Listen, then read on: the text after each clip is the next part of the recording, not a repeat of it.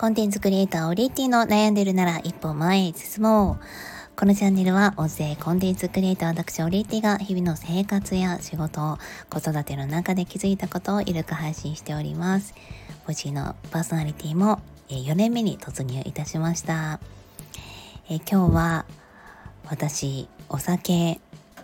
苦手になっちゃいましたそんなお話をしたいと思いますお酒好きですか？私は結構好きだったと思います。一番飲んでいたのは社会人の3年目とか4年目とかですかね。あの特に好きだったのはローソンのワイン500円のワインがあってあのちょっと細い瓶なんですよね。これ 300ml ぐらい？400ぐらいしか入ってなかったのかな、え、それを毎日毎晩買って帰っては、えー、1本開けてまた次の日買って帰るっていうのをひたすら繰り返していました。なので家のキッチンとかもうその瓶がドワーって並ぶんですよね。でさすがに実家の時はあまりにも飲みすぎてあの瓶のゴミを出す時にちょっと申し訳ないなっていうまあご近所さんのね目もあるんじゃないかなと思って自粛していたんですけれども夫と同棲をしてからはあの、まあ、誰にも気兼ねなくで、まあ、ただ夫と同棲をするようになって仕事をこう早く切り上げる必要がなくなったんですよね。夫も仕事が忙しかったので私ももう思う存分仕事をしてただ寝に帰るという感じだったのであの最初はちょっとお酒の量が減りました。うん、で横浜に来てから友達が全くいなくなったのでそこからは増えたんですよねもうお酒の量がぐっと増えてお腹もちょんとプリンってねなったようなそんな記憶がありますなので、まあ、私お酒好きなんですけどあの自分が一人の時に心地よく過ごせるように、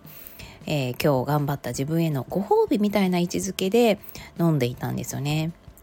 これがやっぱり今となっては良くなかったなと思ってます。あのまあ、今自分一人の時間っていうのはすごく少なくて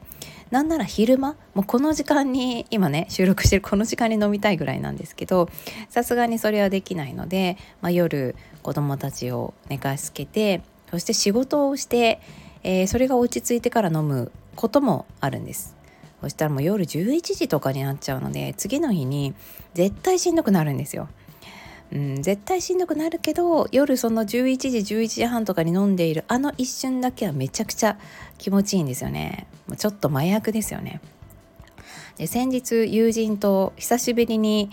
晩ご飯に行った時に、まあ、結構飲んだんですけど、まあ、家帰ってねもうベロベロにあのー、かなりのかなりのリバースを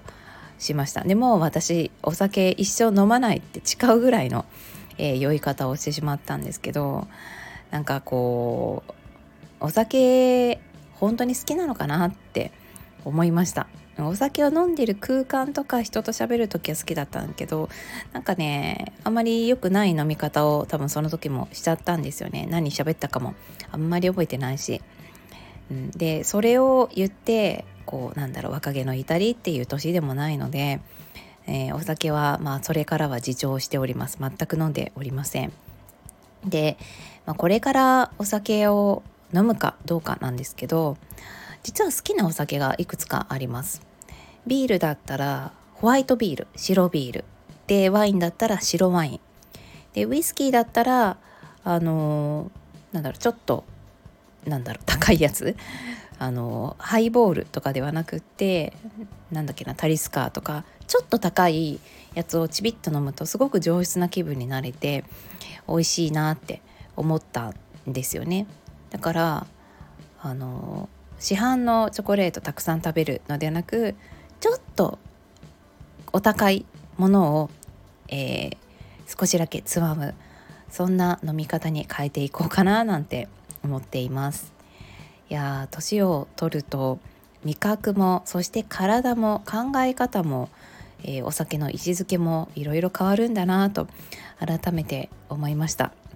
うん。本当はね夜夫と2人でゆっくり飲むみたいな時間も欲しいんですけどもうねそれもない。それがね一番欲しいかな。お酒はそこになくてもいいんですよねむしろ。なくてもいいけど夜ゆっくり語らう時間っていうのができればいいなと改めて自分の中でも大事なことを考えるきっかけになりました。ここまで聞いてくださりありがとうございました。良い一日になりますように。それではまた。